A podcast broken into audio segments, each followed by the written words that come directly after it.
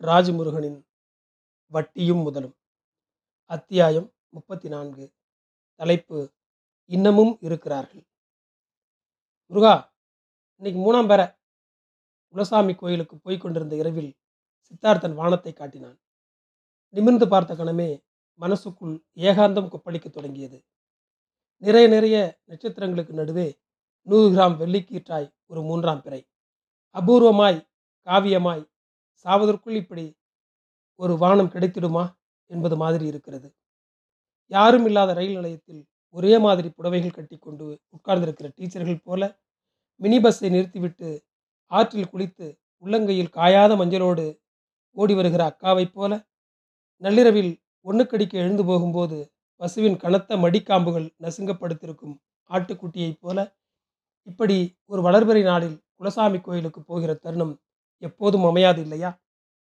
இரவு மூன்றாம் பிறை பார்த்தது மாதிரிதான் மறுநாள் பகலில் வேணியாத்தாளை பார்த்தேன். நான் படித்த அதே பள்ளிக்கூடத்தின் வாசலில் அதே கோடத்தில் தட்டுக்கூடையில் வெள்ளரிக்காய்களும் இளந்தம்பழங்களும் நெல்லிக்காய்களும் போட்டு விற்று கொண்டிருக்கிறாள் இன்னமும். செங்காமட்டை கலர்பொடி கட்டம் போட்ட புடவையில் உதிர்வதற்கு முந்தைய தினத்திலான நாவல் பழம் போன்ற முதிர்ந்த கண்களோடு மூச்சை புசு என இழுத்துக்கொண்டு ஒரு கோட்டோவியம் மாதிரி அங்கேயே உட்கார்ந்திருக்கிறார். சிறுவயதில் நான் பார்த்த மாதிரி இந்த ஊர் இல்லை மனிதர்கள் இல்லை ஸ்கூல் இல்லை. எத்தனையோ வசதிகளும் மாற்றங்களும் நுழைந்து படர்ந்து விட்டன. ஆனால் வேணியாத்தால் இன்னமும் தட்டுக்கூடையில் பழங்களும் முறுக்குகளும் வைத்துக்கொண்டு இன்டர்வெல்லில் ஓடி வரும் பிள்ளைகளுக்காக காத்திருக்கிறார். வேணியாத்தா நாலு கிலோமீட்டர் தள்ளி உள்ள ஊரிலிருந்து தினமும் காலையில் கிளம்பி தட்டை தூக்கி கொண்டு ஆற்றை தாண்டி வெயிலில் நடந்து வருகிறாள். சாயங்காலமாய் பஸ்ஸில் குடவாசலுக்கு போய் தேவையானதை வாங்கி வருகிறாள். வீட்டுக்கொள்ளையில் அடுப்பு வைத்து தனியாக முறுக்கு சுடுகிறாள். பிற்பகலில் ஊரில் யார் வீட்டு திண்ணையிலாவது உட்கார்ந்து தண்ணீர் வாங்கி குடித்துவிட்டு துறக்கண்டு இது? ஆள் அடையாளமே தெரியல என பேசிவிட்டு போகிறாள். ஒரு தகர டப்பாவில் நைந்த ரூபாய் நோட்டுகளையும் சுருக்கு பையில் சில்லறை காசுகளையும் போட்டு கொண்டாடுகிறாள். நான் ஸ்கூல் படிக்கிற போதே ஒரு நாள் வேணியாத்தாளின் மகனும் மருமகளும் ஸ்கூல் வாசலுக்கு வந்து சண்டை போட்டார்கள். ஹெட்மாஸ்டரிடம் வந்து சார் இந்த கேள்வி இனிமேல் இங்கே சேர்க்காதீங்க சார். நான் தான் சம்பாதிக்கிறேன் சோறு போடுறேன். வீட்டோட கடனை கிடக்காம அங்கேருந்து கிளம்பி வந்துடுது. இந்த வெயிலில் வந்து எதுக்கு இந்த கருமத்தை பண்ணணும்? சொன்னால் கேட்க மாட்டுது. காமநாட்டி என சத்தம் போட்டார். தட்டுக்கூடையை தூக்கி கொண்டு வேக வேகமாய் போன வேணியாத்தா நாளைந்து நாட்கள் வரவில்லை. அடுத்த வாரமே தட்டு நிறைய நாவல் பழங்களோடு வந்துவிட்டது கலைவாணி அக்கா வீட்டு வாசலில் உட்கார்ந்து கொண்டு என்னை இவனை ஒன்றும் பண்ண முடியாது. நான் ஜாவுற வரைக்கும் இந்த பிள்ளைவளுக்கு தீனி வித்துட்டு தான் கிடப்பேன் என்றபடி மூச்சு வாங்க வாங்க தண்ணீர் குடித்தது. தசைகள் சுருங்கி கைகால்கள் நடுங்க இன்னமும் ஓர் அரசு பள்ளிக்கூடத்தின் வாசலில் உட்கார்ந்திருக்கிறாள் வேணியாத்தா. நாம் பார்க்க வேண்டும் என்பதற்காகவா மூன்றாம் பிறை வருகிறது என்பது மாதிரி? வேணியாத்தாளை பார்த்துவிட்டு வருகிற போது தவிர்க்க முடியாமல் ஆனந்தி அக்காவின் ஞாபகம் வருகிறது.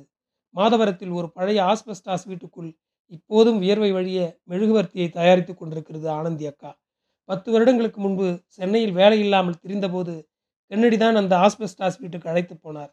நைட்டி போட்டுக்கொண்டு நாலைந்து பிள்ளைகளோடு அச்சில் மெழுகை ஊற்றி ஊற்றி எடுத்துக்கொண்டிருந்தது ஆனந்தி அக்கா. தரையெல்லாம் பிசுபிசுவென உருகி கிடக்கும் மெழுகும் வாசமுமாக கிடந்தது வீடு. இன்னொரு பக்கம் கொஞ்சம் பிள்ளைகள் உட்கார்ந்து பாலித்தீன் கவரில் பாக்கெட் போட்டு கொண்டிருக்கும். ஒரு பாக்கெட் விற்றால் இருபது சதவீத கமிஷன் இப்போ தான் புதுசாக வர்றியா? ஒரு வாரம் விற்றுட்டு அப்பால துட்டு கொடு என்றது அக்கா. மெழுகுவத்தி தயாரிப்பதையே வேலையாக வாழ்க்கையாக வைத்திருக்கும் ஒரு அக்காவை பார்ப்பதற்கு எனக்கு ஆச்சரியமாகவும் நெகிழ்ச்சியாகவும் இருந்தது. பெரிய லாபம் புண்ணாக்கெல்லாம் கிடையாது. ஒரு பாக்கெட் விற்பதற்குள் தொண்டை தண்ணி போகும். ஆனாலும் அக்காவும் இன்னும் பலரும் அதில்தான் வாழ்கிறார்கள்.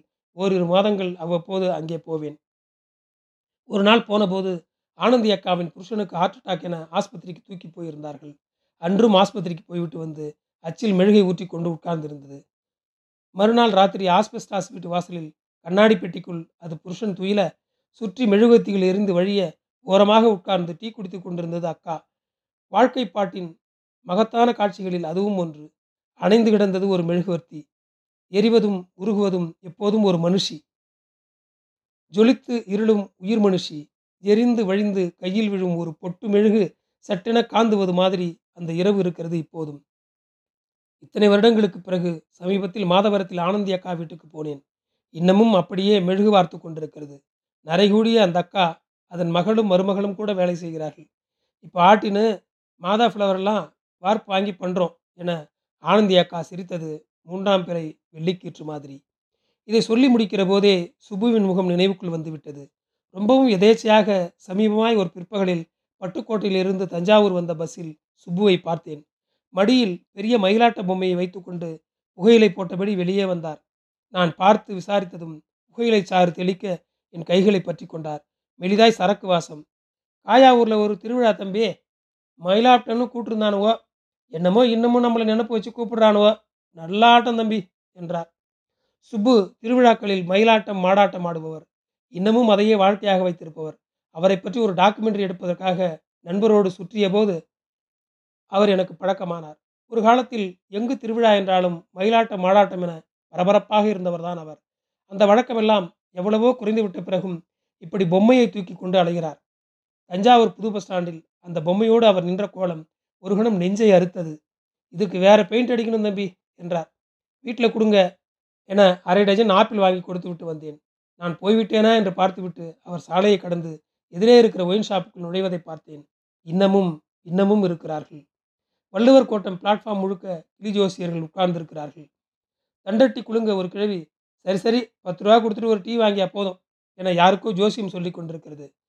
பெப்சி கோக்குகளுக்கு நடுவே கும்பகோணம் தெரு ஒன்றில் இன்னமும் அழுக்கு வேட்டியோடு பழைய வீட்டில் சோடா தயாரித்துக் கொண்டிருக்கிறார் ஒரு பெரியப்பா. மட்ட மதியம் அப்பார்ட்மெண்ட் கதவை தட்டி சார் ஊதுவத்தி வாங்கிக்கோங்க சார் என்கிறாள் ஒரு சிறுமி. மீனம்பாக்கம் ஏர்போர்ட்டுக்கு எதிரே உள்ள ஒரு வீட்டில் ஏழு எட்டு பெண்கள் ஏதேதோ பேசிக்கொண்டே காது குடைகிற பேர்ட்ஸ் ரெடி பண்ணி கொண்டிருக்கிறார்கள் கையெல்லாம் எரிய எரிய சீரியல் கதை சொல்லிக்கொண்டே பீடி சுற்றுகிறார்கள். இன்னமும் நம் தோழிகள். வீட்டிலேயே காளான் வளர்ப்பு கலர் மீன் வளர்ப்பு என்றெல்லாம் ஆரஞ்சு மஞ்சள் கருப்பு வெள்ளை நோட்டீஸ்களை பஸ்களில் ஒட்டி கொண்டிருக்கிறார்கள் இன்னமும் ஒருவன் சேமியா பால் ஐஸ்களை விற்றபடி கோடையின் தெருக்களில் சுற்றுகிறார்கள். இன்னமும் நெரிசல் மிகுந்த தெருவில் கைத்தை கட்டி டமக் டமக் டமக் டமக் என அடித்தபடி நடக்கிறாள் ஒரு குட்டி பெண். நாச்சியார் கோவிலில் ராத்திரியெல்லாம் ரேடியோவில் பாட்டை போட்டுவிட்டு இருபத்தி நாலு மணி நேரமும் சைக்கிளில் ரவுண்ட் அடித்து கொண்டிருக்கிறார் ஒருவர். மக்கள் டிவியில் வந்திருக்கோம்க என தலையை சொல்கிறார் ஹரிச்சந்திரன் வேஷம் கட்டும் பத்மநாபன். டிராஃபிக் மண்டிய சாலையோரத்தில் களிமண் பொம்மைகளை போட்டு காத்திருக்கிறது ஒரு தம்பதி. பஸ் ஸ்டாண்டுகளில் இஞ்சி மரப்பா விற்கிறார்கள் இன்னமும். ஆளாளுக்கு மொபைல் கேமராவோடு அலையும் போது சார் ஃபோட்டோ எடுத்துங்க sir. Super quality picture sir என சுற்றுலா தலங்களில் பழைய கேமராவோடு சுரத்துகிறார்கள் சிலர். அன்றைக்கு சாஸ்திரி நகர் சிக்னலில் ஒரு பூம்பூம் மாட்டுக்காரரை பார்த்தேன். இன்னொரு நாள் தீநகர் அப்பார்ட்மெண்ட் ஒன்றில் இடுப்பில் கருக்கு வாளோடு சட்டை போடாமல் வந்த ஒருவரை பார்த்தேன். ஒரு ரிக்ஷா வண்டியில் சாய்பாபா படத்தை வைத்துக்கொண்டு பாட்டு போட்டு ஊர் ஊராக போகிறது ஒரு குடும்பம். எப்போதும் தூசி படிந்த விளையாட்டு சாமான்களை போட்டுக்கொண்டு கோயில் மலை அடிவாரங்களில் ஒருவர் உட்கார்ந்திருக்கிறார். இங்கு பைண்டிங் செய்து தரப்படும் பாட்டுக்கள் பதிந்து தரப்படும் என ஓடு மாட்டிக்கொண்டு உட்கார்ந்திருக்கிறார்கள். பெருநிறுவனங்கள் மிகுந்த பகுதியில் சைக்கிளில் கட்டி பருத்திப்பால் இருக்கிறான் ஒருவன். ஊரில் இப்போதும் அப்படியே தோளில் மடையான்கள் தொங்க சைடில் சுளுக்கி சொருகி டிவிஎஸ் சுட்டியில் வருகிறார் ஒரு குறவர். சந்தன கலர் சுடிதாரில் சைக்கிள் நின்றபடி தலையில் உதிர்ந்த கருவேலம்பூக்களை தட்டிவிட்டபடி ஒரு பெண் பேசி கொண்டிருந்த போதுதான் வளையல்காரர் நடந்து போனார். செங்கல்பட்டு பக்கம் விடாப்பிடியாக இப்போதும் டூரிங் டாக்ஸ் நடத்தி கொண்டு பழைய படங்கள் போட்டு கலர் சோடா முறுக்கு விற்கிறார் ஒருவர். எவ்வளவோ காலம் மாறி வசதிகள் பெருத்து ஏதேதோ நிகழும் தென்றல் உறங்கிடும் போதும் கேட்டபடி கூடை பின்னி கொண்டிருப்போரும். மைட்டப்பா வாங்கும்போது அழுத குழந்தைக்கு கூடையிலிருந்து ஹேர்பின் எடுத்து ஃப்ரீயாக கொடுப்பவரும் எவ்வளவு மகத்தானவர்கள். வேணியாத்தா ஆனந்தி அக்கா சுப்பு என நீளும் நினைவுகளில் எப்போதோ எழுதிய கவிதை ஒன்று தலை நீட்டுகிறது. இன்னும் இப்பெருநகரில் மரநிழல் பரவிய சாலைகள் இருக்கின்றன. அடுக்குமாடி குடியிருப்புகளில் கனிந்து தாழ்ந்த பார்வையுடைய கனகவள்ளிகள் வசிக்கிறார்கள். பத்து ரூபாய்க்கு மூன்று பேனா விற்பவர் அபூர்வமாய் பார்த்த ஓட்டு வீட்டில் தண்ணீர் வாங்கி குடிக்கிறார். கோயில் வாசல் சிறுமி மஞ்சள் வெயில் உதிர மலர் தொடுக்கும் நளினத்தை சிலர் நின்று பார்த்து செல்கின்றனர். காலமற்ற காலத்தின் மேல் குடித்துவிட்டு கிடப்பவனின் உளறல் கேட்டு ஒரு கை சோடா வாங்கி வருகிறது. இளங்காலையில் பள்ளிக்கூட மைதானத்தில் பாட்டி ஒருத்தி தட்டுக்கூடையில் நாவற்பழம் சுமந்து போகிறாள். மூன்றாவது முறையாக பாலியல் தொழிலாளியிடம் சென்று படுக்க மனமின்றி திரும்பிக் கொண்டிருக்கிறான் ஒருவன். நன்றி.